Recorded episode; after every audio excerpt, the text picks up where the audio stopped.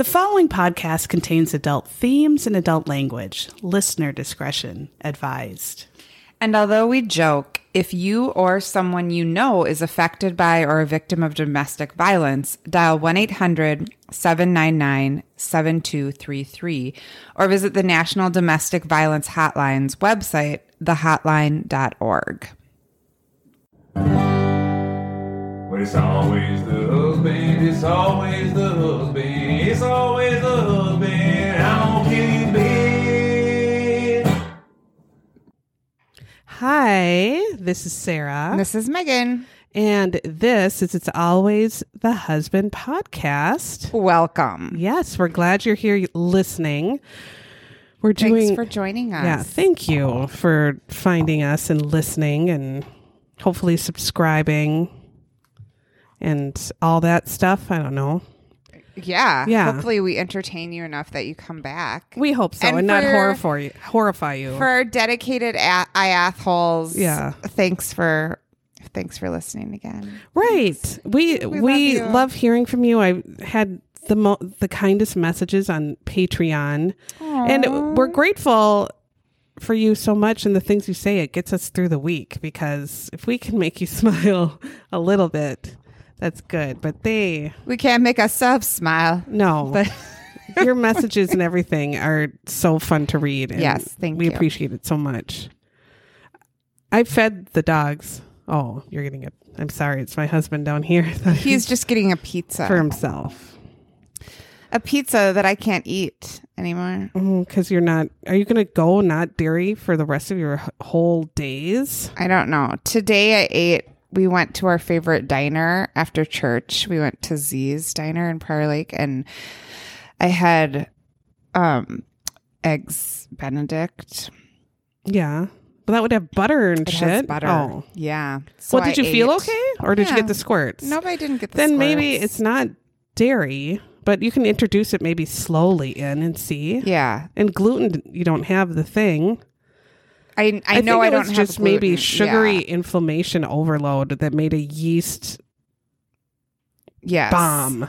And yesterday when I drank a cherry limeade, I got the hot squirts. Maybe you have to right do away. sugar free for like two weeks, Yeah. but that would be alcohol.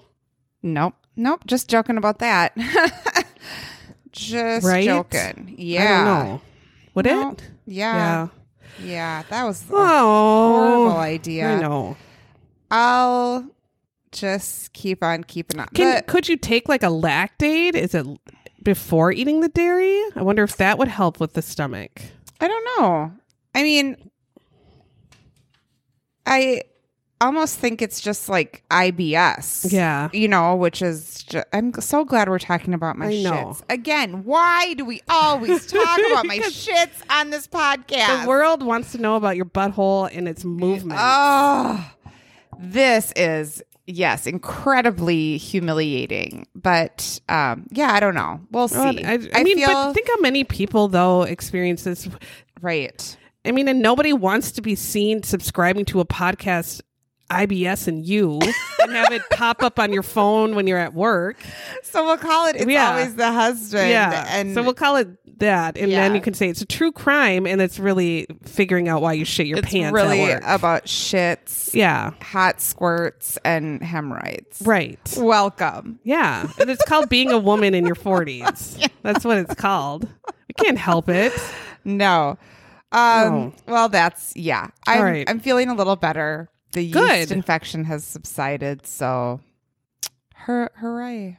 Well, candida overgrowth, if you look at symptoms, it's well, everybody, but it's horrible. It's like, yeah. Yeah. I mean, what you get a lot of people will have and it's oh, you have just this overgrowth in your system. Yeah. And you got to Yeah, I really felt bad. Yes, it's mm-hmm. terrible. Yeah.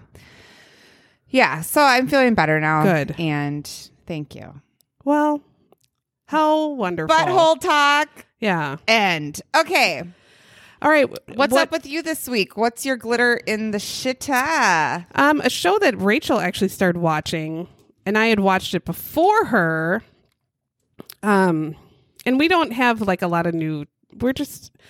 I don't watch a lot of new TV. I like pivoting, like like Yeah, the new yeah. show that's on. Yeah. For me, that's huge. Yeah. You know, I, I just am always either listening to podcasts or watching old Mm-hmm. shows, shows I've seen 400 times, or um, just murder shows for this show. But this is a murder show. So it's called Catching Killers. It's on Netflix, but it's unique in the fact that they are concentrating on the detectives are telling their story. And it's the same old, you know, it's a lot of familiar stories like Green River Killer Yeah. um, that you may know about, and some you probably don't. But just hearing the detectives tell their story of how their day to day work, what does your work life look like when you're on a case where you're getting a body every day Right. almost? And they talk about how they would go without, they would realize I've been drinking gallons of coffee and I haven't had any food in Yeah. 48 hours. Yeah. And they say when they catch a case, you know, one was saying to his family, like, I don't, I don't know when I'll really see you again or be down for, for dinner and telling Yeah. their sons, like, I can't go to any of your baseball games now because I'll be at work. I have to be at work. And their families understand, but, you know, it has to be hard. Like, they're sleeping at work or they go home and sleep mm-hmm. for an hour. And these are like the closest to, I think, like real superheroes, actually. I mean, we have stories where we know the police are fucked in the head, you know, or Yeah. she done run off, you know, and that kind of stuff. But these are like, these people give their whole entire life becomes their job to save people's lives and find these killers. And it's like, thank God there are people like that. When I really started thinking about that is when we got obsessed with the um, Golden State Killer, Right. Who then they renamed something. Well, he was Oh, he was He the was Night East- Stalker and the East, East Area, Area rapist. rapist. Yeah. Yeah, Eron. he was Eron's, And now he's Golden State and then Killer. he's yeah. Um, but listening to Paul Holes, right? Who of course is uber Right. attractive, but Yeah. he did that for like his life, and then he came out of retirement because it was still stuck in his fucking head. Right. Like he, Yeah, it, there's could, it didn't leave him. a Canadian, um, the Toronto like street murders that I of course hadn't heard of, you know, because and it was a Mm-hmm. we live in America. yeah. Um, there was a female detective who her own daughter she wasn't seeing at all. She was like 15 and she was just trying to find this killer and she finally had to retire because she she had to get another job to ra- you know raise her Right, family because she right. wasn't home at all. But then the killing started again 2 years after and they called her, you know, Mm-hmm. to try to but her boss she had another job then and her boss like was like, "No, you're not going to go try to solve this murder when you work at Xerox now or whatever." she had like a regular job but she was like, "Oh my god, I just wanted to get back in," you know, and but it, it took everything out of her. She, you know, my god, it, it's just to hear how much they give, and then again for a pay of nothing Yeah. and a pen. Here's a pen and a pad, and that's your equipment you get. Yep. You know, and you're risking. You might get shot. You might get killed. Just like deodorant factory, you know, It we might get shot like one day, and yeah, and you get no money, and you just get called a dick all day long. Yeah. So, Or erase pictures of dicks. or erase dicks all day long. Everything. Yeah. Every or worse, Yeah. you know. So that's it's So what's it incredi- called again? It's called Catching Killers. Catching Killers. Once you start one, you'll just like be watching all of them. Cool. Um, mine is this is I cannot tell you this unless I tell you that Nut Bar Of course. is the person who turned me on to this because if we don't mention Nut Bar, she gets She's gonna come and she's gonna beat the shit out of us. she's gonna take her weird bag of doorknobs she has and swing that around and just smack us right in the gunt, and then Yeah. call us gunties, Yep. fatties. Yep. Um like when I when everyone was like, maybe you have celiac disease, and she's like, Oh, it's too bad you didn't get the weight loss part of it. And Everyone's like, everyone- Nut bar, Cassie. Um. Anyway, well, this is one nice thing Cassie did for me, Yeah. and it is uh she turned me on to this podcast. You had a podcast last week, right? Didn't you? Was your I did killer um psyche like t- two ago. Yeah, two ago. Yeah. Okay. Um, this one's called Waiting for Impact, and it's a Dave Holmes from uh, MTV. He was Mhm. a VJ. Uh, it's called the Dave Holmes Passion Project. So the premise of this podcast is everything that I love Oh, and everything that I care about all wrapped up into one.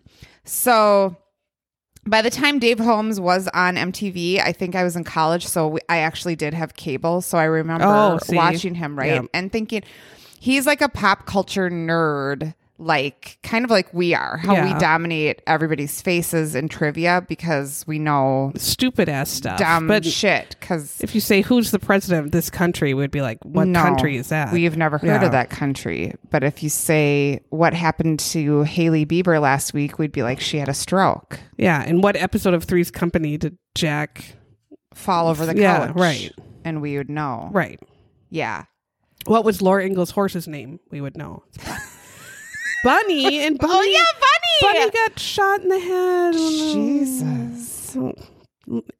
Boy, boy, Little House loved to take your soul They and really did. tear it out and shit on it. When the baby brother died and Laura climbed Oh. the mountain. because she wanted God to take her Yes. instead. Oh, God, the mount, that Minnesota mountain was I know. big. Where is it? Uh, in Sleepy. Anyway, you like it? anyway, this Waiting for Impact uh, podcast is about a band called Sudden Impact that was in a Boyz II Men video, the Oh. Motown Philly video.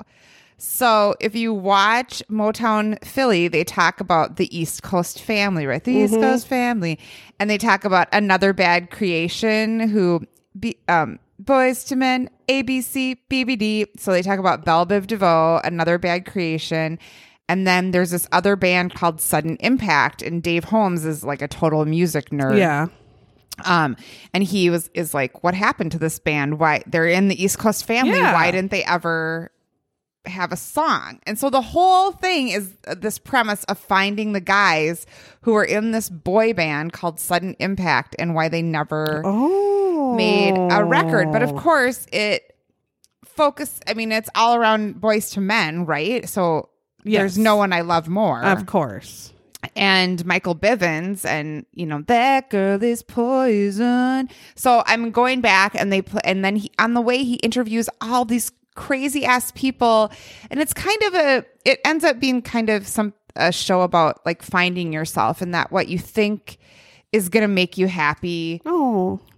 Is isn't usually Right. that thing. Yeah. Like um and he interviews Joey McIntyre for an episode from New Kids on the Block and the, he just it's it's everything I love about 90s pop culture, right? And my music like Valeska Griswold, wherever you are, you're going to love Yeah. it because you love 90s R&B like I do.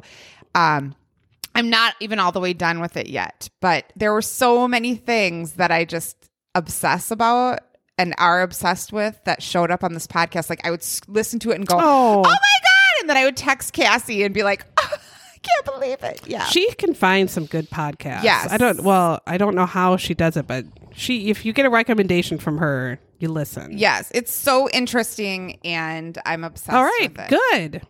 Um, we do have some patrons We do. from people who joined Patreon this week. Joanna F is from Portugal.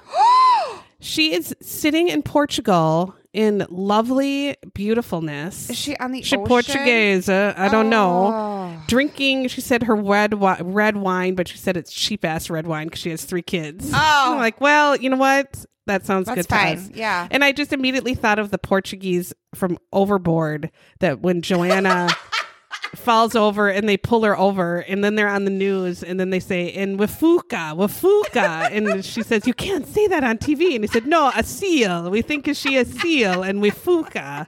And she's like, no. it's like, that's a seal. And thank you, Joanna, you Wafuka. Um, we're so grateful for you to join and welcome and we're so glad you're listening all the way um in sunny portugal i'm assuming um and jennifer shore thank you i Hey, believe she's Jennifer. from maryland if i remember Oh. right jennifer Uh, welcome and thank you so much for joining. We are so excited to have you and thank you. Yeah, you guys, we love you. Yeah. And we'll send your sticker. Do we know how to get stickers to Portugal? Well, I ordered my inter- international stamps again, and they're still not here. I don't know what the hell is going on. I'm gonna have to call. I'm gonna have to just actually go in person and say, "Give me them, you fuckers!" I ordered 1,900 times online that I've gotten before, like right away. right because we sent some to Yes. Australia. yeah, and they got them, so it worked. Um, and Facebook funny fucker, I. there were so many. There's so many. It's we can't know. keep up now. There's so many people, and they're so funny. Um, I enjoyed Susan Beatty at the clock of Jesus staring at the clock and saying, Jesus Christ, look at the time. That one made me laugh, just silly giggle laugh for the longest time. And I thought, I have to have that clock. I mean, I have, I, I would, a church would burn down if I walked into it, but I have to have that Jesus clock. And then say, Jesus Christ, would you look at the time? No, we. How do we get that for you? I have to get it. I have to own it. It needs to be in our podcasting. and Nicole McKinley spoke to our hearts when she showed that turn to page 10 and then page 10 is a school book The filled with dicks. Sphinx That's literally what I get. Um, with and those I, weird S's and then the dick yeah, up his face and his eyeballs scribbled out. yeah, that's my everything. Miss uh, Mel, Melanie, were, and I were sitting outside in the hallway of the deodorant factory waiting for our test subjects to come in. And Mm-hmm. there was a like a new piece of furniture out in the hallway. And yeah, what do you know? We found dicks. picture of Dick. Yeah. on the brand new Of course. couch At least it didn't counter thing. uh, carve it in. Nope, it was. We did get it off. Oh, that's all the time. Everyone, uh, the deodorants walk up with something. Um, I thought you should see this. oh dear. I thought you should see this. Oh jeez. yes, we've seen it Yeah. before. Um. All right. So I like. uh Well, Oh, I had a was couple. gonna Yeah, Totally. You um, forgot ignore- about forget mine. Well, I, I totally I was gonna- liked Irene Saunders. People make mistakes. That's why a pencil has an eraser, and Katie has got I, that was I might when I wrote that down too. I died laughing. Oh, dead. And also, I have to give shout out to our faraway bestie, Kristen Roberts. We've never met her, but um, We're best friends We're besties. And she wrote, I can't tell if my IBS is flaring or if Miss Frizzle just sideswiped my colon. I had to pick that one because I've been feeling that for several Um, weeks. So yeah. I'm going to blame it on the frizz now. I think she and her weird iguana are up in there. what was that iguana's name? I can't remember.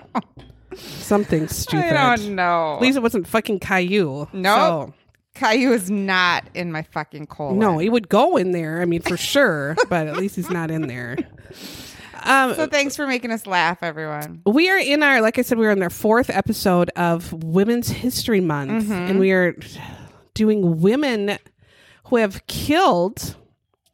And Megan, as we were thinking, said to me, let's look for the 70s. And I thought that is an awesome, we need to do more 70s, in fact. Mm-hmm. I enjoyed that idea, but then when you look up killers in 70s, there are so many male serial killers Mm-hmm. and male murderers in the 70s. It oh, the women are just pushed down into the gutter, the female killers. They get zero attention. Of course, because the patriarchy rules. I know, and even the- Murderers yeah. and yeah.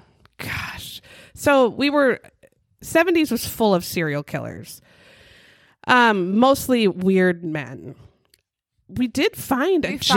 found- yeah. I found a gem and I realized I had heard the story before as it got cuz it's so weird. There's little parts of it that I remembered and I think it was that snapped. You said Yeah. cuz I listened to snapped as I cut the grass in the summer all the time and I love it.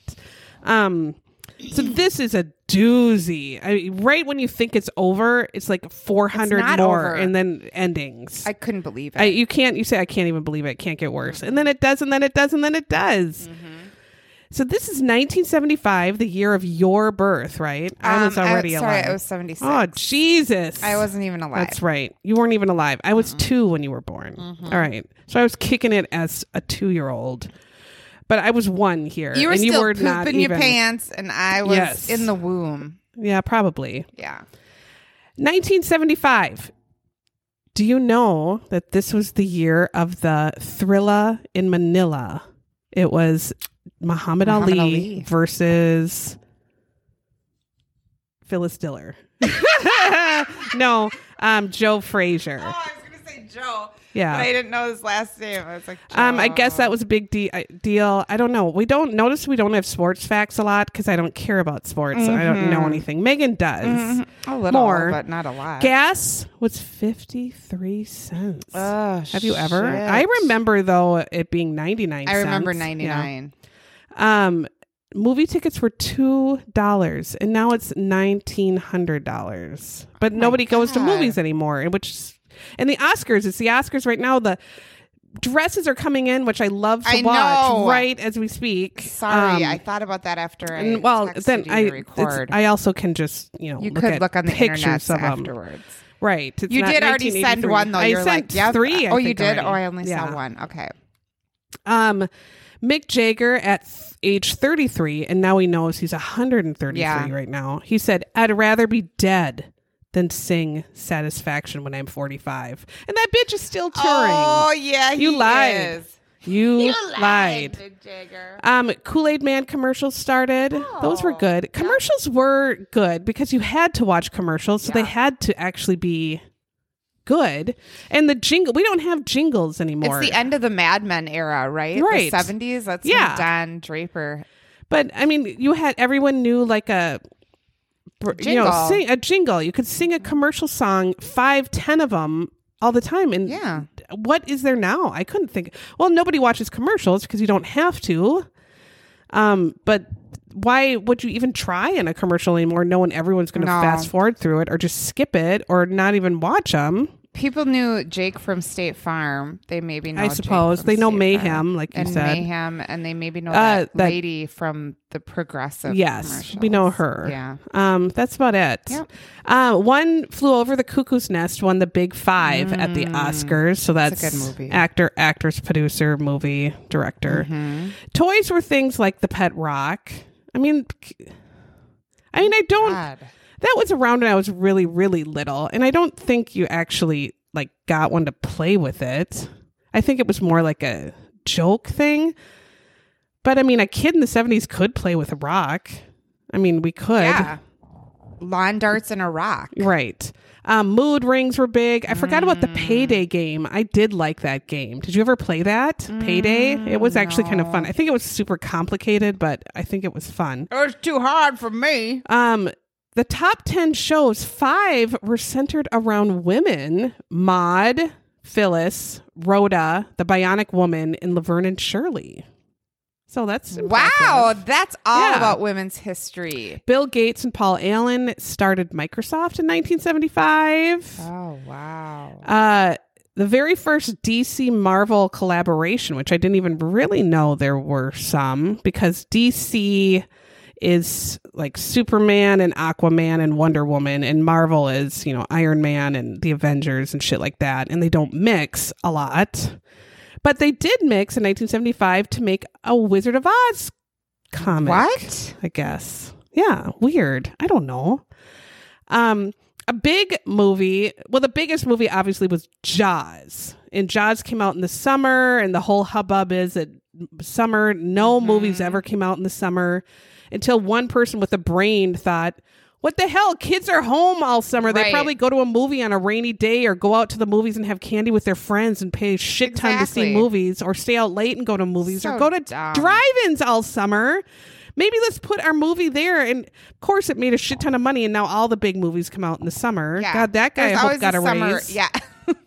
was Yeah. probably a woman. Let's be real. But then there was a movie called Shampoo with Warren Beatty, where he's a hairdresser and he has mistresses. A hairdresser, He male gay? with mistresses. that doesn't make sense. Well, 1975. I think you were confused. yeah. I think you didn't know about gays. You pretended they just didn't exist. The gay hairdresser. and you acted like a hairdresser, male hairdresser, had mistresses. no, come on. Oh, Warren Beatty, you stupid asshole. Yes, right. Um, he was handsome when he was younger. Oh, but yeah. I, I don't know. Now I think he's 110 too, right? Yeah, he is. Yeah. All right. What about some so. music we were boogieing to in Um, 75? Well, in '75, there were some con- there was some country and oh, disco Yes. and pop Oh, crossover. There was a lot going on. Um, Rhinestone Cowboy Yes. by Glen Campbell was the number one song in the whole entire universe of the year. I believe it. Like a rhinestone cowboy. Which also inspired the greatest movie ever with Dolly Parton Yes. and Sylvester Stallone called Rhinestone. What a hit. what a hit! Um, yes, so I saw Rhinestone that in the theater with my mom. Linda Ronstadt had "When Will Yes. I Be Loved." She can't sing anymore due to her sad. illnesses. and she also had "You're No Good, You're No Good." Um, so Linda Ronstadt was huge, and Loretta Lynn. This is for Women's History Month. yes, Her song "The Pill" Yep. was hot. Good for you, Loretta. And thank fucking Yeah. God for that song. Um, there were also some John Denver songs. Thank God I'm a country boy was like the Oh, number yeah. three song. And then there was also weird shit like David Bowie's fame Oh, mixed yeah. in with John Denver. that kind of yeah. So it was like uh fame and then the Eagles had Best of My Love Oh. and Kung Fu Fighting. Like it Oh. was it's all over the place, you guys. The Hustle was on Lady Marmalade, so there was like disco. Um and then one of my favorite songs of all time because I love Neil Sedaka is "Ooh, I hear laughter in the Oh, rain." yeah. walking, and then Elton John had "Philadelphia Jesus. Freedom." I mean, it's all over the place. I every song I knew, even I wasn't born, um, but I know them all, and you know them all. There's Yeah. some Barry Manilow. I mean, literally everybody. well, because people just have their radio on and Yeah. while they're working, and Yeah. you, know, you didn't. There was nothing else to do. No. but be outside, listen to the radio. People Alice didn't even go to the movies in Cooper? the summer. Had only women bleed. I don't know Oh, that. I don't know. Only well, that's yeah, true. We get our fucking Yeah. periods, Alice. Yeah. Uh, and then uh, there was even I don't know if he knew about periods. Maybe. maybe not. Queen had Killer Queen. Oh. Queen Killer. And uh, you are so beautiful to me. Oh, Joe Cocker. Yeah. I remember when he did that on Saturday Night Live. yeah. I mean, maybe I don't remember, but I watched it Yeah. over and over. All right, so that was music. It that was, pretty good music It was year. good, and it was all over the Talented place. people, Yep. actually. Who knew? Mm-hmm. All right. Our show is, I think this is the first one we've done of this show, isn't it? Mm-hmm. We, I never heard of yeah, we watched a Southern Fried Homicide on Discovery Plus. Plus, yep. So, Southern Fried Homicide episode The Perfect Poisoner. Southern Fried. I and I wrote the first thing I wrote was I liked the opening credits. Lovely. When I think of Southern, Yeah. um, I try to think to the lovely things like moss covered Yeah. trees, big flowy trees and beautiful blossoms and It's just like porches. it's like my show that everyone makes fun of that I love, but Oh, Hart of Dixie. yeah. That's how it's beautiful. yeah. I try to think of those things. Yeah. I mean, not, I haven't been down south much except Florida, and Florida is a, another planet of douche.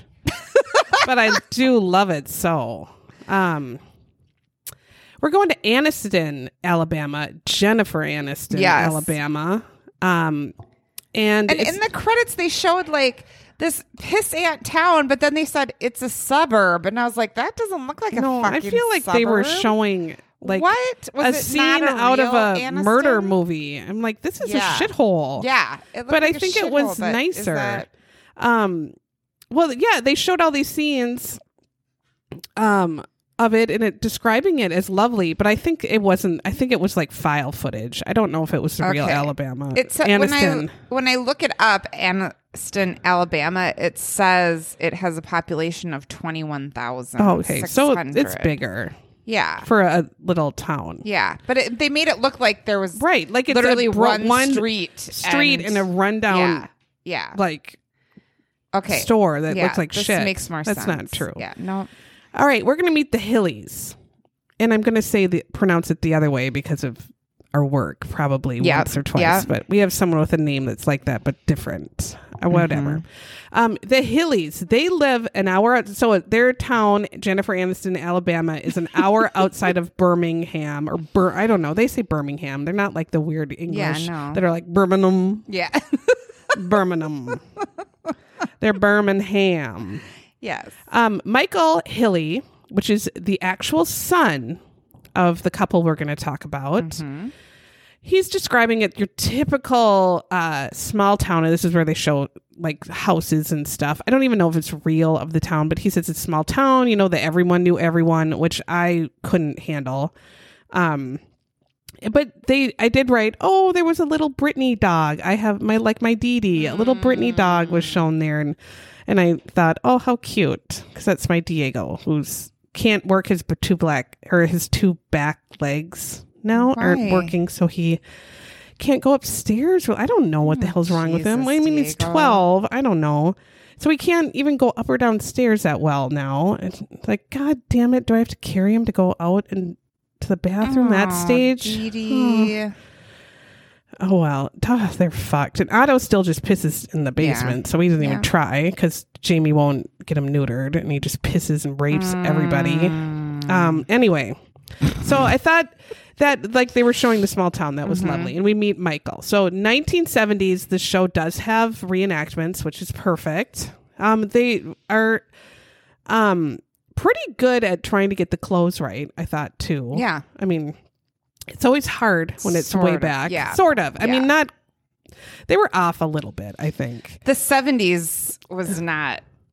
that I didn't yeah. think those costumes were as great as when they were showing her growing up in the 50s. the yes. I yeah. I think they had a few eras off. Yeah. A narrator. I don't know if it's a narrator or the guy. There's a author there. He describes Hmm. um, the Hilleys as attractive, unblemished, cheerful, and that they were a rise above the rest of the town as an exemplar of good old fashioned southernness. So that's how we're Oh. introduced to this family. We see them at a birthday party. It looks like it's for Frank, the dad. Um, the mom is there. Her name is Marie. So Frank and Marie Hilley are a married couple. They have two children, Michael and Carol. Yeah. Um, and at the birthday party, the grandparents are there too, it looks like in the back. And the women are dressed up real nice and even have pearls on and their hair all done. Mm-hmm. Like, I don't know if I would, I don't, I mean, I guess if that's the time. But I feel like in the 70s, like my parents' parties, my mom was like in a tube top in short shorts, and my dad was just like topless or in a wife beater with his bathing suit on, and he would be in like the plastic round kiddie Yeah. pool that now people use Yeah. for their dogs. Yep. And everybody would be hammered. And I feel Yeah. like those were our 70s parties in the backyard.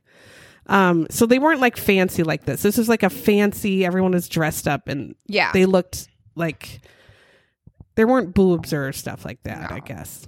Um, we see Wayne Manis, who is a retired FBI. He has the gray hair, he has the FBI mustache, and he looks every bit an FBI. I thought he was so He cute. He was cute. Yeah. He just he tells us about Marie and Frank Hilley.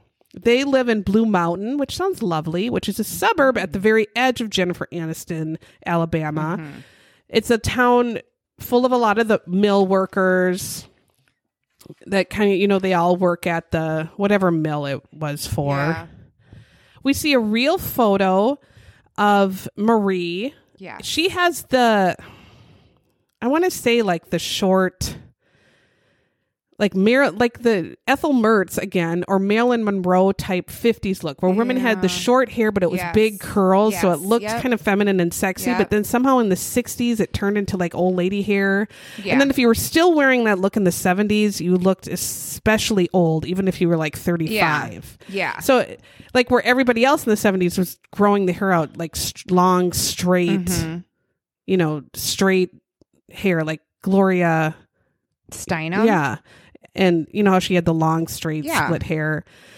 I felt like Marie still kept that 50s Yeah, short and it looked dated. Yes. And she was supposed to be like this beautiful fashionable thing, but I'm like you don't Yeah. you don't look right. Yeah. Um yeah, you're not going to pull off the Marilyn Monroe. No one could pull off the Marilyn Mm-hmm. Monroe hair, but Marilyn Monroe, obviously.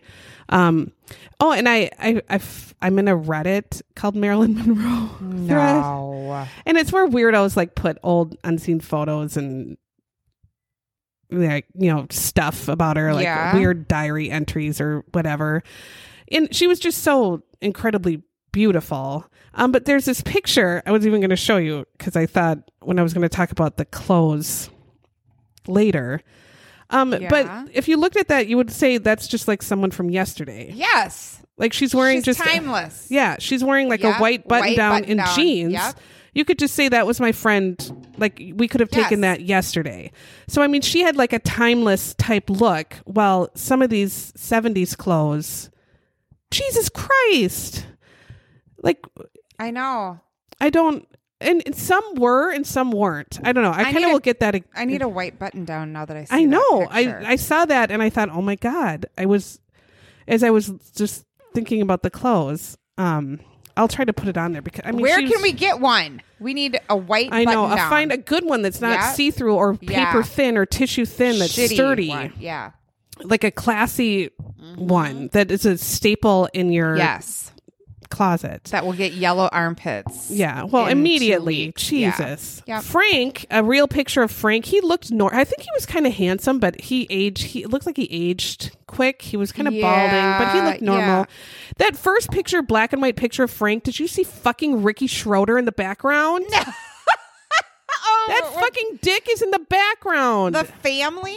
No, Oh. the very first f- black and white of Frank is like in the first five minutes, and fucking Ricky Schroder is there standing there like a dick. and I'm sure it's Michael, but it's Ricky Schroder, Because he looked and that dick sucks. Yeah. Oh, he really sucks. But they were describing Why who was Frank Ricky- was. Ricky was Ricky, you will die. Ricky Schroder is standing right behind him. he was Okay, visiting. I gotta go back guess. and look at it.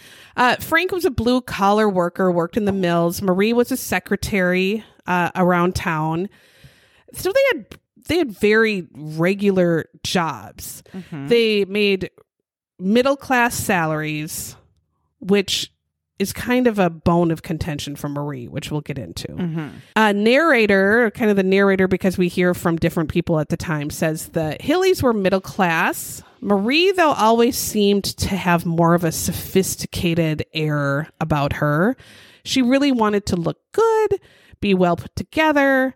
Well, la di da, Marie. She was a poor rich. Right. She was a poor rich and she wanted to look her best all the time and be presented looking great. Mm-hmm. Although I want to say your hair was fucked. You got to get more fashionable hair, Yeah. Marie. Yep. And she wore, she just, when times loosened up a bit, she still stayed too Yeah. buttoned up. And so that doesn't match with fashion either, you dumb bitch. Just because, I don't know. And put on sweats once in a while and be a regular person, you dumb asshole. Anyway, let's look at Marie's past. Maybe why she's such a fucked idiot taking garbage out in her fucking pearls with her old lady hair at 41. We're going to go back to 1943. Marie is 10 years old. In the reenactment, they show Marie in the mirror looking at herself. Her parents are mm-hmm. mill workers, as is everyone in this town for generation.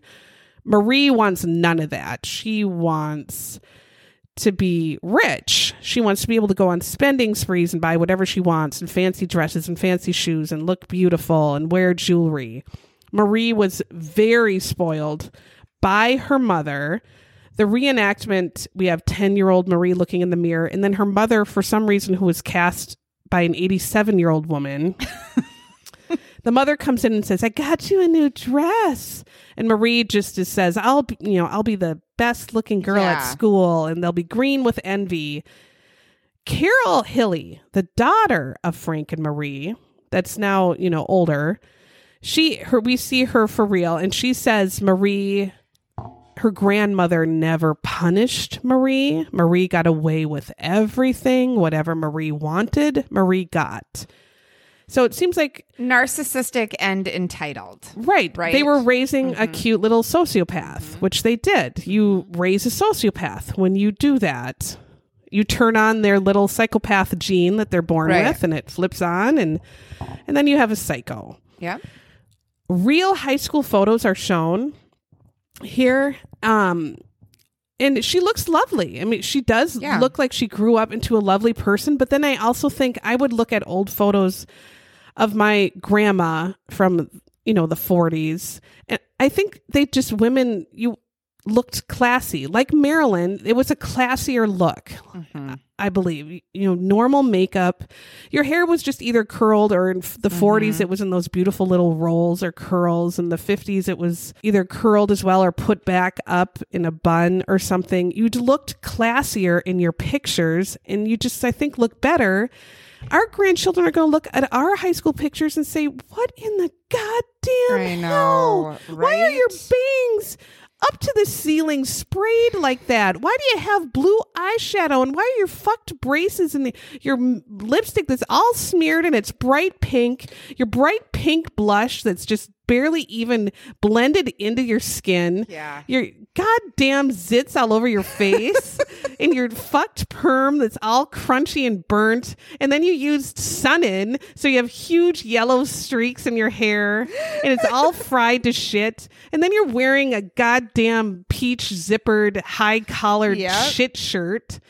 What are they, they? There's no way. I my own mother's pictures. I think, my God, how gorgeous and beautiful you look, just so classy and lovely, mm-hmm. and it just seems timeless, like you said, like Marilyn, timeless. Mm-hmm. And we, w- why did we look like shitbags? Why didn't we keep a timeless look? We had to know that I'm stretching my fried bangs in a straight ass line up to the ceiling. That is not anything that's going to be timeless. Why did we do it? I don't know. And the jean rolling too was just like, why were we pinning and rolling? Well, I think we wanted skinny jeans and we had jeans that were you swam in because they're so fucking huge. But then we kept doing it. I know. Why did we have bright I blue mascara? I don't know. I don't know. Why did we have answers to- frosted I don't pink know. lipstick? And why did why did we spray those terrible spray perfumes? You mean exclamation Um, and loves Even baby cheaper. Stuff? You mean Remember the kind the that are just like, knockoffs that were at like Target? a deodorant? Yeah. yes. Oh, those. I'd rather you have so. Naté. I, I can't. Jean Naté is so bad. So, I mean, so I think mm-hmm. Marie looked lovely just because I think you do look lovely there, and it wasn't as fucked as our pictures were. But she looked quite beautiful. Marie starts dating Frank, who in high school thought she was very attractive, and he falls head over heels for her. And he was cute. He was very school. handsome, I thought. He loved her so much. We're going to skip ahead 20 years and bing, bang, boom. They have two children. Michael is in college and Carol is a teenager at Mm-hmm. this time around 1974. She's probably 14 or 15. Yep. Michael's in college. This is where we do see the whole family picture. Okay, this is the Marie looks fucked, I think. She's wearing a fucked yellow pants and a weird patterned shirt. Frank is probably 46, 45, and he looks 70. he looks old. Yeah. 70. yeah. A young 70. he looks. But the two kids look like they could be around today. Cute Yeah. as a bug. The Michael looks like this California surfer, Surfer, with yeah. this blonde hair. Super blonde Carol hair. looks adorable, Yeah. gorgeous hair. Low pigtails. just like that Yeah. 70s look of Yeah. just fresh faced and you can put on shorts and a t-shirt Yeah. and you looked beautiful It was And like just a free natural yeah she was all sporty and looked gorgeous her baseball hat she was cute as a button didn't there's a lot of women that don't want to wear Lucy Ricardo's dress and pearls all the time and not. Marie just could not get past that Carol did not want No. to do that. we see this reenactment where Marie again is dressed to the nines in her dress, hair all done, although the reenactment Marie was quite a lovely woman and she had longer, more stylish hair, Mm-hmm. while the real Marie wasn't quite there. Carol was just a regular teenager in the 70s. Like I would have been in the 80s wearing her clothes for the summer, her shirts and her mm-hmm. t shirt. And She had a baseball cap on in the house. Marie comes up to her and screams at her, How many times are you going to disrespect me with that hat? Take it off. She went And crazy. Carol's like, I'm just wearing a goddamn hat. But if it, it was a rule, like don't wear your hats in the house or something, then she should know better Yeah. or whatever, if that was a thing. But Marie didn't like that she was wearing a boy's hat. And she looked like a slob. And she was just wearing her shorts and shirt that kids wear eh, all the time when it's warm. You wear a shirt and a shorts. The dad comes in, Frank, and sides always with Carol and tells Marie, calm down. She's just a kid. She's a teenager. We see real Carol, Carol who says she always wanted me to look different. And she was, and Carol just kind of a side comment says, I guess she was just never satisfied with me, which is such a sad thing Yes. to think of your parents. But how many kids had to go through that where their parents didn't agree with Mhm. how you felt. Frank taking Carol's side set Marie off all the time. Marie, being, as you're going to see, a narcissistic personality, needed to be the center of attention and especially her husband's center of attention. She wanted her husband mm-hmm. to always side with her, her husband to everything Marie did was supposed to be what Frank thought was great, but Frank always sided with Carol because he could see Marie was so mean to her and Carol was perfectly fine just how she was. Right. Frank and Carol were actually really, really a close father daughter set. I bet she liked, she seemed really sporty. She probably did the sports stuff with him while Michael was gone at college. You know, he could. Mm-hmm. He was going to be a, a pastor. yeah, and he, Yeah. you know, he maybe didn't He like was- throwing the old ball around. He liked reading his Bible. Yeah. And Carol would go maybe Yeah. to games, baseball games in the summer with him. Who knows? Marie was, though, insanely jealous of their closeness, not understanding that it's a father and daughter and that happens. Mm-hmm. She felt left out and then would always go, as Michael called it, to drama queen mode and pretend like she's having a heart attack to get the attention Yes. back on her and say like my heart and then she would stay stand in the corner and go I'm having a heart attack and of course like, Frank "No, and Carol were like ignoring her and watching Maude and saying fuck off no you're not Marie starts as Carol's getting older and Frank is realizing Marie's kind of fucked in the head. Mm-hmm. Marie starts to become more isolated, doing her own thing. Frank, they said, turns to drinking, but they said he wasn't really ever getting drunk. I'm like, then that's not turning to drinking. No, no. That's having a beer like Yeah. everybody else did and being a drunk ass like Jamie's Right. parents and my parents and being all weird with your family for summer parties, Yeah. you know, and my God, and having your um wine coolers Yes. yeah or your beers in the pool the kid pool in ice whatever No, kids, Um, you can't swim in that. That's right that's cooler. for the booze That's a Um, cooler. marie jamie would say like his family would always do drunken tubings like go tubing in the river his whole family like all the aunts and uncles Yeah? and everything and just be shit faced hammed on hams and just like almost half drowned all the time kids were God, no. all over the place i'm sure in the water and the adults were all just hammered oh my god i bet they did have a good time um marie would just or marie would take it out on Frank by going shopping and buying a shit ton of expensive dresses and shoes that they did not have any money for to be able to afford. She used shopping therapy. Frank was drinking and more unhappy at home, and they started growing apart. Marie was causing money issues for the couple because of her spending.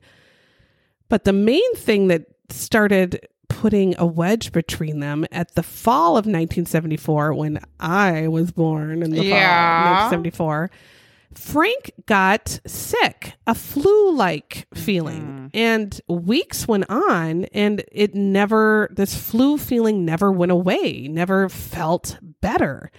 Michael said, Dad never ever got sick. All of the sudden, he's really sick to where he could tell he he was feeling terrible. He would just be lethargic, laying on the couch, not really able to walk, very confused. Carol said he had the most pale face. His eyes were just blood red. He was so sick that it, it was a huge concern. We see some real family photos here too. Um, you know, and they're looking pretty normal, but yeah. For being in their early 40s or whatever, Yeah. people then just didn't age. I, I mean, because JLo's 52 or 3 and she looks 20. I think just we have better, better facial things. Hair? Yeah. And the hair ages you. It's the hair. Yeah. It is. Frank being constantly ill was taking the toll on its family. For six months, he's been going to doctors. The doctors cannot figure out what is going on because there wasn't a goddamn forensic files for the neighbors to say, Frank, you're being poisoned. Yes. Come damn on. it, we all knew it. The reenactment that we see next is Marie in bed, waking up. She can't find Frank. He's not next to her. She walks around the middle of the night. Frank, Frank, where are you? Frank is in the backyard in his pajamas, just wandering, not really sure where he is, very confused. What is going on? He has no idea what time of day it is. She rushes him to the hospital. Michael comes to visit him the next day and said he was yellow. His skin hmm. was just this bright yellow. He said he had never seen anything like that. He's confused. He's not recognizing his family. He's not sure what's going on. They give him a massive dose of tons of mm-hmm. treatments, but he still dies May 25th, 1975, uh-huh. at 45 years old Yeah. looking a young Like- 70. a young George Yes. Burns Yeah. at 110. Carol, her- Yes. just the current Carol, still devastated, breaks down in tears just thinking her about it. Because it was her daddy. dad who she was so close to. Yeah. Michael had to break, I think, break the news to her about all these deaths. I think Mm-hmm. Michael had to, and she was totally devastated. An autopsy is done, and they find, of course, because of the yellow, a very enlarged liver. He had pneumonia as well, and an inflamed stomach. And they Right. just cannot put together what it would have been. They assume since he worked in a mill, a kind of a foundry, Mm-hmm. maybe some environmental metals or just breathing in shitty air all day, maybe he couldn't detox that Mm-hmm. and this happened. And it seems to make sense. And they go on. Michael goes back to college, becomes a minister, and gets married. Uh, he was worried about his mother, just her being there without her husband, but he knew Carol still lived with her, was going to high school, and Marie's mother lived down the street, I think, very close by. He knew that she had people watching her and caring for her. Marie, on the other hand, was happy as a clam, I guess, if clams are. Clam, are clams happy? I, think don't they're think so. Happy. They have to they get pried open all the time and eaten. I don't know. But she was happy as a clam because Frank had forty two thousand dollars in life insurance. Marie What? cashed that shit out. I can't believe I that. know. Who would have known? Hmm. And told everybody she could that she's now the richest member of her family. I have more money than anyone in my family has ever had. Hmm. And I wish people would have said, Well, your husband died, you dumb bitch. That's why. Yeah. If my husband died, you dumb bitch, I could have Yeah. that much money. Yeah. Oh. You can't count money from when your husband dies, No. you stupid ass. You didn't make it doing a job. No. Marie goes through the money quite quickly.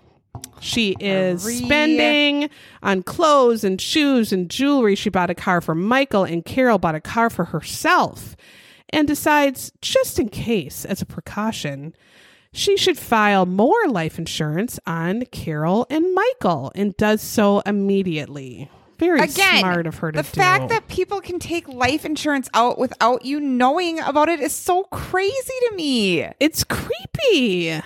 I, I don't understand. Like I can just go take some out on Phil and then and then go whoops. kill him? Yeah, and then I have all this money now. nuts. Oh. Michael says after that, Marie calls him, his mom calls him to say his grandmother, Lucille, had breast cancer, had surgery for it, and the surgery was incredibly successful. And she was doing really well before she bounced back and Right. was better than ever. until it reoccurred almost instantly, I guess. and oh. We'll cut that out.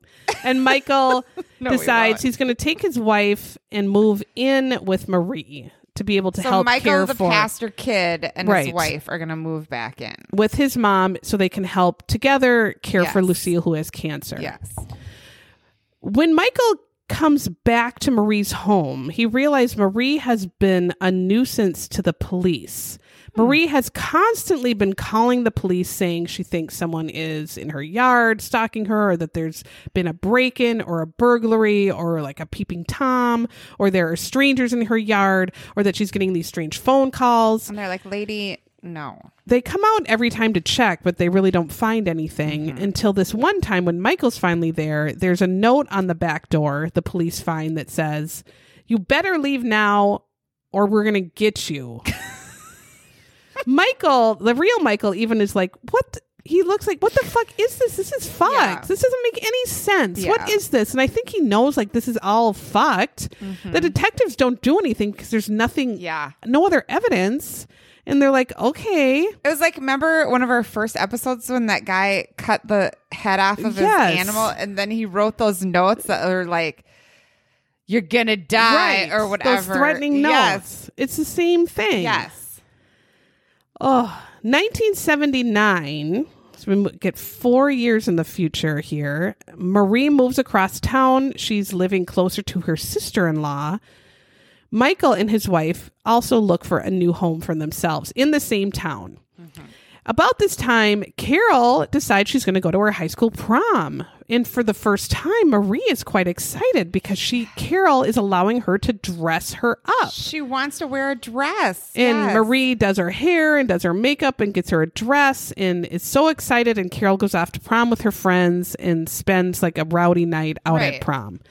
The next morning, Carol gets home. She's goes to bed because she's so sick. At first, she just thinks she's hungover because she had her first beer. She said, but the next few days, she's still incredibly sick to the point where she said she was on the couch just coughing, throwing up. She said she was the sickest she had ever been. That's and- not good. It's another unknown illness, exactly looking like what Frank went through, and she's getting worse Right. and worse and worse. Carol is gets to be bedridden at this point, where Marie is the only one caring for her, even spoon feeding her. Carol, the real Carol, describes it that she had a hard time walking. Her feet hurt so bad. Uh, she couldn't see anything. She said it looked like she was looking through big, like magnifying glasses. She couldn't see. Yeah. She had a hard time eating. She her hands hurt. She couldn't even move her hands. Marie takes Carol to the hospital. Doctors, again, just like Frank, can't explain what's wrong. They don't understand what's wrong. God damn it! Come on, They need Dr. Lam- Lapointe to Point. Lapointe them in the right direction with Liz right Lawang. Take that Lawang I was going to say Dr. Lamarca, but then I was like, wait, no, that's, that's my. Prosecco. Okay. Dr. Lapointe takes that Lawang and points to That's the word poison on the paper, you dicks. But this the doctors decide to be even bigger dicks because Yeah. they're not Dr. Lapointe. No. One doctor who clearly is a misogynistic fuckface Mm-hmm. and dumber than piss and went to like upstairs Hollywood medical school like Dr. Nick on The Simpsons and says, you know what? The problem is Carol's anorexic and all these symptoms are just psychosomatic. Yeah. Uh, fuck you, I wrote. Fuck you. Yeah. Fuck you. Carol explains, um, I wasn't faking the fact that I couldn't fucking walk. Right? Or that I couldn't see. I couldn't eat because I couldn't even use my hands. Right. Which is what poisoning does is Mm-hmm. She just was so sick though she couldn't really say fuck you that's not true. Meanwhile when all of this is happening grandma lucille kicks it from cancer. She doesn't Sorry. Why am I laughing? she doesn't hit it and kick it to the club. Grandma Lucille. she hits it and kicks it to the grave. Oh lucille that was very disrespectful what i just did to you but we'll find out grandma that it wasn't all your fault here where is this 101 And in the psych ward, isn't that where her brother was called and said, That's when Yeah. Frida saw it. Okay, so we'll- we'll start here. Okay, at 1 116. The doctors suggest, because they're dicks, that Carol has to go to the psych ward or like the eating. I don't know if there was an eating disorder wing, but that's kind of where they were sending her, Yes. thinking she had anorexia. They put her in the hospital. the eating disorder? Well, isn't there? Isn't that usually? Oh no. I don't know. Um, Anyway, she was put in a facility that was going to help her. Men- they thought it was all mental. right, Right? Not realizing that all of these, you could just look at her and see how sick she was, see her blood work. All of this stuff would have come back Right. levels high of everything. In the hospital one day, Carol, who Marie had been visiting, I'm sure each day, Marie Oh, is not there at this point. And Carol says to the nurse, Where's my mom today? I haven't seen her. She hasn't come to visit. And the nurse says, Oh, honey, your mother's in jail. and Carol says. What? My mom's in jail?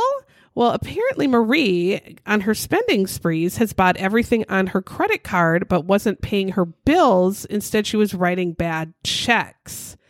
So that's where I wrote she was sent to debtor's prison, and I put like a ship to Australia. That's where I'm going to go. Yes. She has to be sent off with everyone else in debtor's prison Yep. to lovely Australia. Bye, everyone. She gets out of jail. Folks are looking at her in a different way now and saying, hmm, Marie, you didn't have no money to buy the dress and you wrote a dumb bad check to the general store. A thousand bad checks. Uh, Marie pretty much said, yeah, I did. Fuck off. Michael is just trying to take everything in. His mother goes to jail for being, you know, writing bad checks, having fraud in her payments. His sister is somehow now anorexic, but sick and in the mental ward. And his grandma just dies of cancer. He's trying to hold it all together. He aggressively asks his mom, like, what the hell is going on? And Marie just says, Don't you say hell in my house and ignores him, gets hostile to Won't him answer. won't answer him and he just is like this is fucked mm-hmm.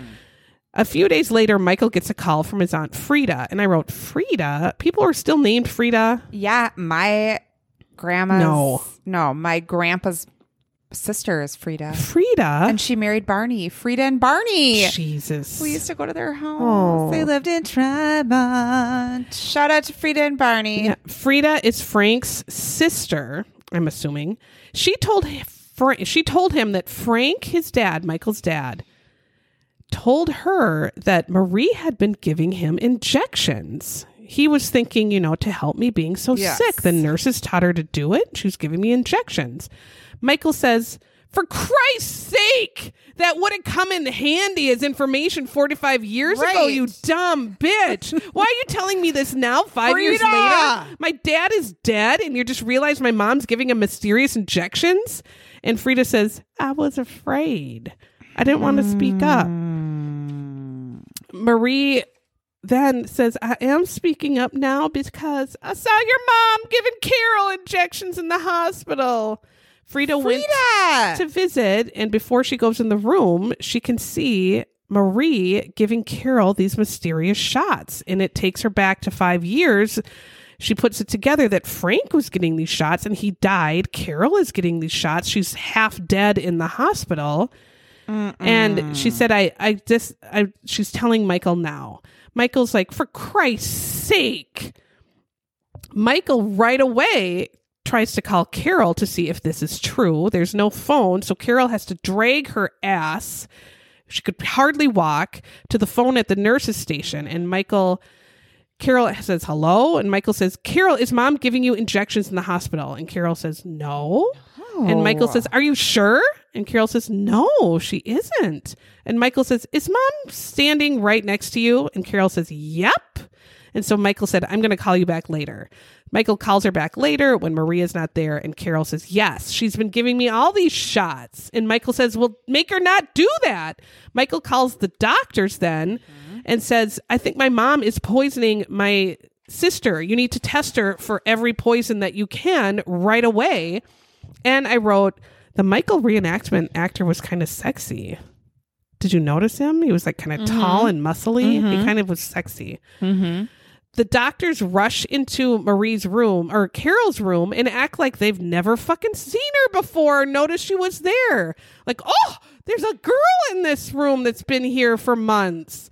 They look at her fingernails and they she has the white mm-hmm. arsenic lines across all her fingernails and they say, When have these been here? How long? And she's Carol's like, Well, I don't know. Like literally, she has been telling them, "My hands don't work," and no one picked up her fucking hands. And They never did jack shit for her. they didn't do anything. They thought she was just anorexic and not going to eat. And oh god, make her probably had her mom feed her over and over again this tainted food that was poisoned. Mm-hmm.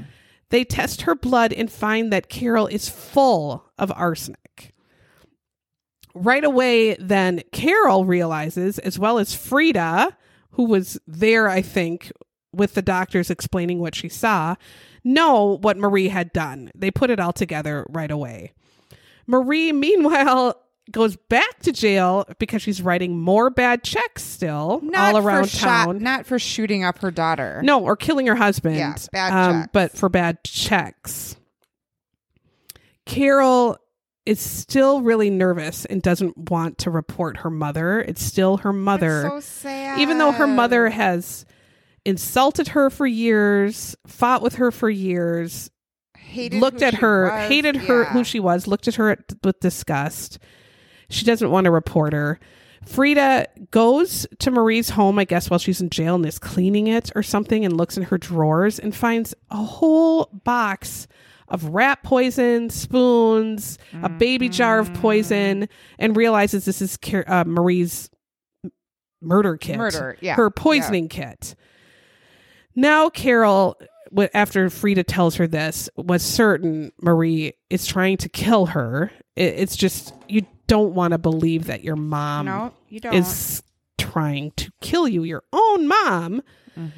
With this new information, a judge orders that Frank, the dead husband, and Marie's mother, Lucille, who kicked it from cancer, be exhumed, dug up, and tested. And yes, both of them died of arsenic poisoning. She killed her husband and her own mother, who already had cancer and probably would have beat cancer. She was tough and was Oh. trying to kill her daughter and killing her daughter at the same time.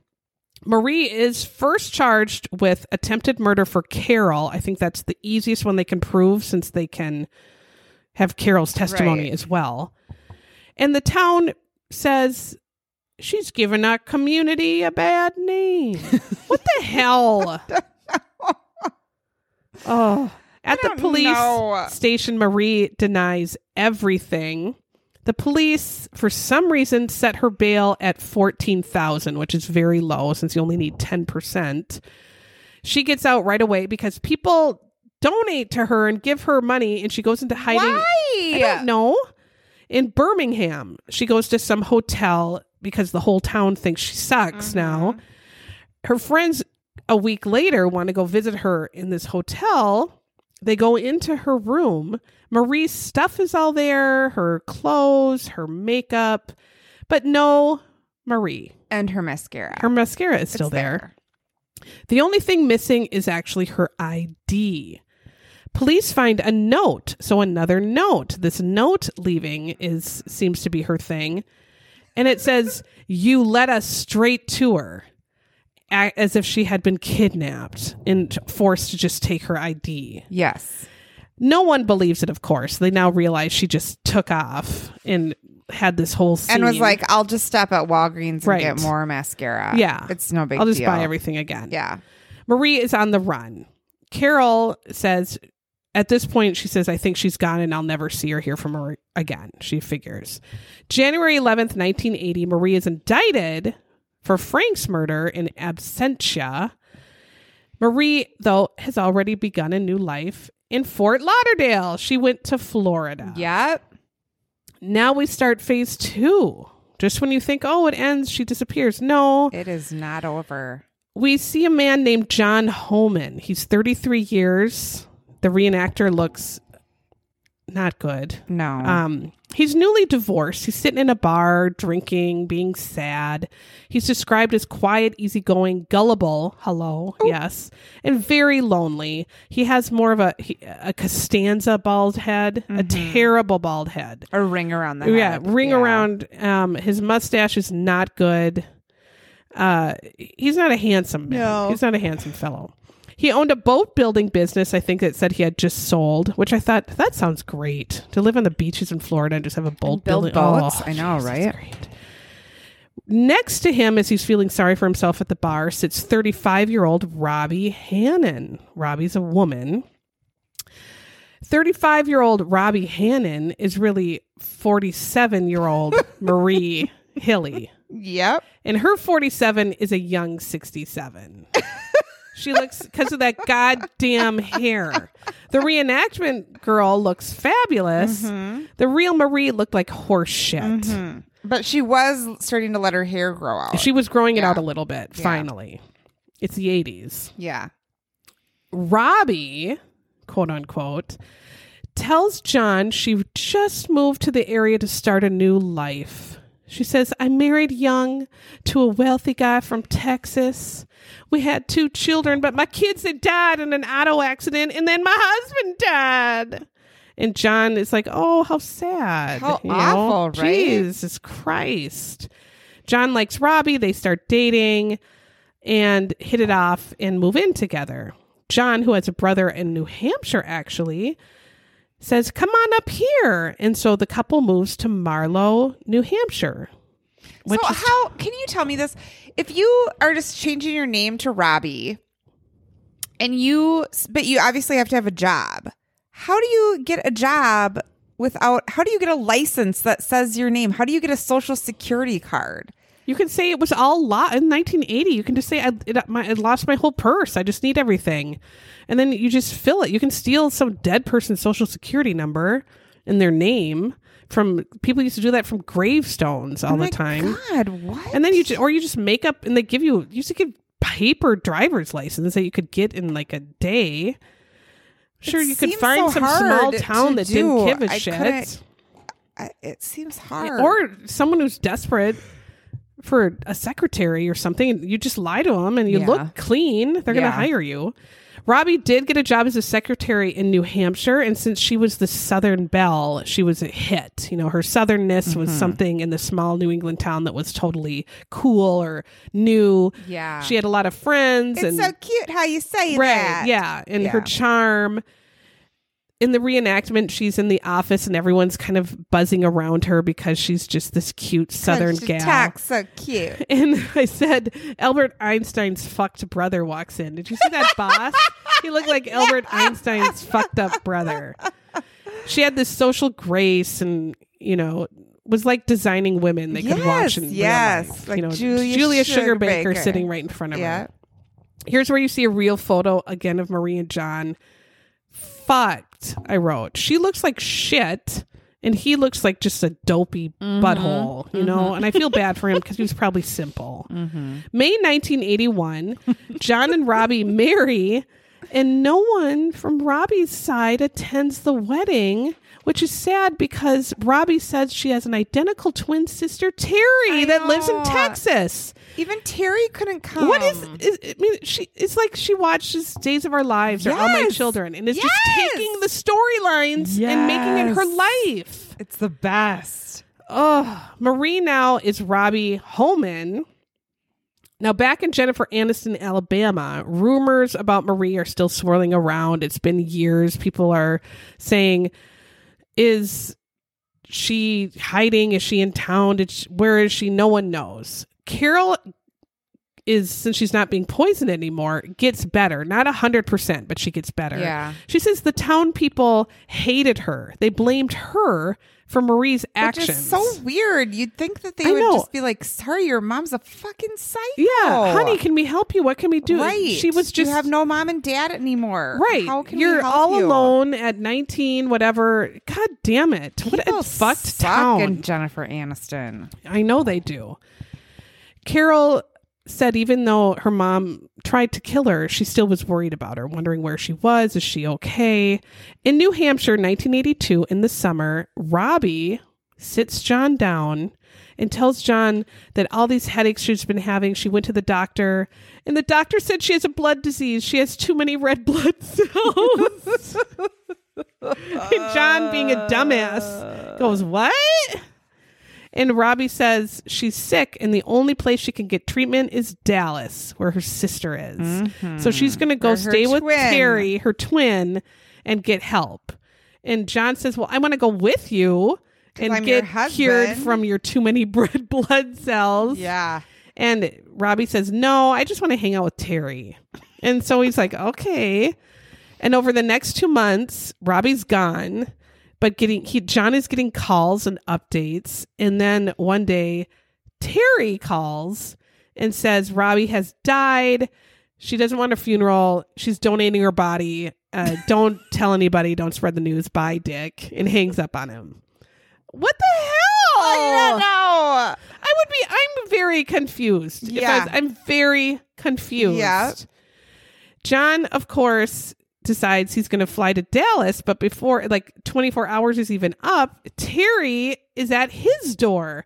The twin Terry. Robbie's twin somehow looks just like Robbie, who looks just like Marie Hilley, but in a blonde, but now with Blonde. blonde dyed Yeah. hair and a little bit thinner. Yep. Two months thinner. Yep. Terry decides to just move right in with John and Yes. start life with John. And the two put an obituary in the paper. And he's for- like, no, no, no. Yeah. Okay. John's like, that seems normal. I like you. Like what in the world, John? There are intro- mean, uh, like you know who you live with. Like I know the moles on Phil's back and the and his, his, fuck. yeah. You know, like I know him. You know their walk. You know, yeah. Yes. How can you not tell this is the same person? I mean, Ja- if there was another Jamie around, I would, oh my god, I, I don't understand. I don't get it at all. I, I how this man must have been incredibly simple. I know the scars on his body. Right. Like you know who he of course, was. He vulnerable. I think he was. Do you uh, think so? But he had a business. I know. I don't know. Huh. I mean, I need to look him up. More. Terry goes to Robbie's work uh, after Terry and John put an obituary in the paper about Robbie, which was just a whole column of made up shit. But John believed it, right? Because Terry told him that's what happened. Terry goes in, and some colleagues are like, whatever, yeah, I don't care about you anyway, and move on with their life. But others are like, this is fucked. You're just Robbie. You're not Terry. Right. You're Robbie. What are you talking about? This is weird. Right. They go to the boss. So the not the people who live with her, but the No, people who work, with her, are are like, like, you're the fucking same This, person. you're the same person with just blonde hair. What are you talking about? This is super weird. Mm-hmm. They go to the fucked Einstein boss and they tell him, You need to figure this out. Something is super weird. He looks into the obituary and the church she mentioned doesn't really exist. All this weird stuff about donating her body seems weird. And he finds that he cannot uh, prove anything in the obit. It's just total lies. the fucked Einstein boss calls the FBI and the police. And the FBI and the police get involved. I guess the FBI could because she's a fugitive in another state. Yeah. Because why would they care, I guess? Yeah. Um, they find Terry at Terry's job. I guess she just still worked where Robbie worked. Or no, she worked maybe somewhere else. I don't know. she know. did get a job somewhere else. Yeah. It wasn't. where Robbie I don't worked. think so. They say, um, we think you're not who you are. We don't think you're Terry. We don't even know if you're Robbie. And Marie just looks at him and says, Yeah, um, you're right. I'm Marie Hilley. She just gives it up. Right. She could have just lied Yes. and said, I don't know. I, I guess I got facts wrong in the obit. I don't know. It's my sister. I was upset. What do you mean? And just lied and got away with it. They really had no DNA or proof or anything then. She could have just lied. Mm-hmm. But she right away doesn't even, she just looks at him and says, Yeah, and answers him, I'm Marie Hilley. I'm wanted for check fraud in Alabama. And just gives it up. Yes. So right there, they arrest her and are like, "Oh my god, we have the fugitive who's been on the run for 3 fucking years." And they bring her back to Jennifer Aniston, Alabama. Yes. And Carol still says, "I wasn't even angry with her then." Carol. Oh, but I don't know. Marie goes to court, goes on trial for Carol's attempted murder. Her defense is to blame it all on Carol as a lying mental patient. Carol then finally gets angry. She said because she's in court hearing her mother say all these lies about her and she gets really mad. She said the DA said just to let it all go and tell your story. Um, your mom's fucked, you know, obviously. Marie is then found guilty in June 1983. She gets life in prison for Frank's murder. She gets 20 more years added on for Carol's attempted murder. Mike Girl said he was very relieved. He said, at least I'll know where she'll fucking be, and she deserves this. Carol at that point says, I don't hate her now. I don't love her. I just, she's someone I used to know, which I guess is like the healthiest she's going to get of this. Okay. John, the simpleton, moves from New Hampshire to Jennifer Aniston, Alabama, to be next to Marie as she's in jail and still be with her. Ugh. He. The, uh, And more fucked is Marie keeps getting weekend passes where she can leave the jail and just be out on the weekend and go do whatever the hell she wants. right. And they're totally blown away by the fact because she's a multiple murderer. She murdered her own mother, her husband, and tried to murder her daughter. And she gets weekend passes to go walk around the town. It doesn't make sense. No one else would get that. Nope. But I'm sure she was sweet talking the guards or something idiotic. Marie goes to this fucked hotel with John and does this pass thing for like four years before she finally tries to get away.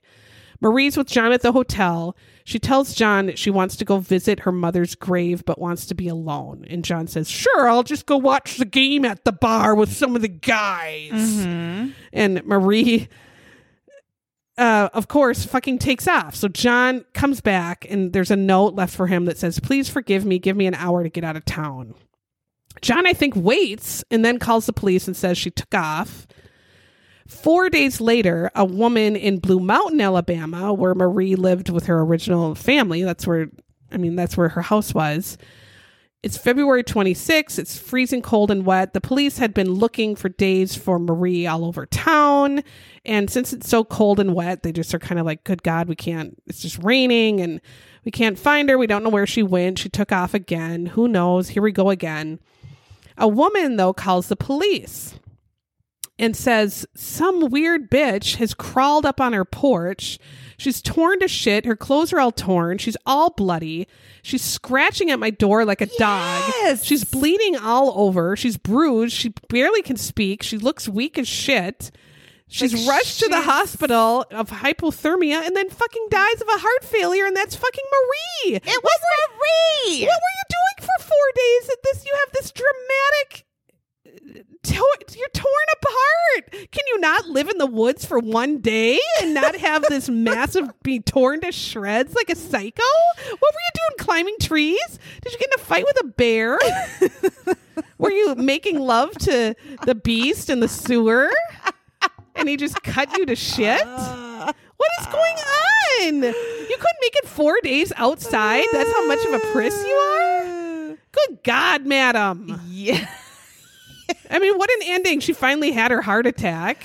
She did have Yeah. it. Yeah. And so, what was she like, that 50 the something? Most bizarre thing What ever. the weirdest fucking story ever? Why was she bloody? They said for those No, four it was- days. So she just took off. She had a plan for every single other part of her life. Like I'm going to kill this person. I'm going to kill these people. I'm Right. poisoning this way. I I'm going to meet a man and pretend I'm 35. Then I'm going to be her twin.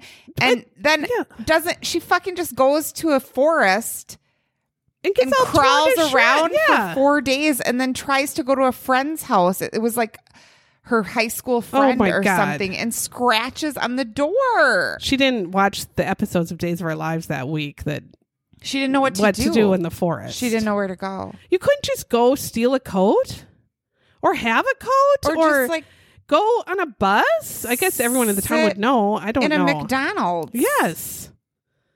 Go dye your hair again and Yeah. go walk somewhere.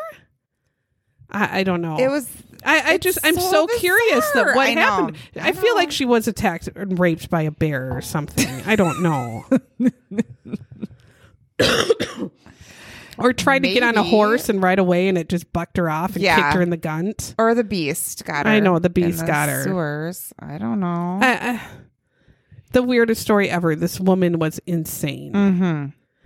Her kids are still just like, I don't fucking know what was wrong with her. No. And they seem totally normal for having such insane nice. trauma. Yeah. They seemed incredibly They sure do. well put together. Yeah.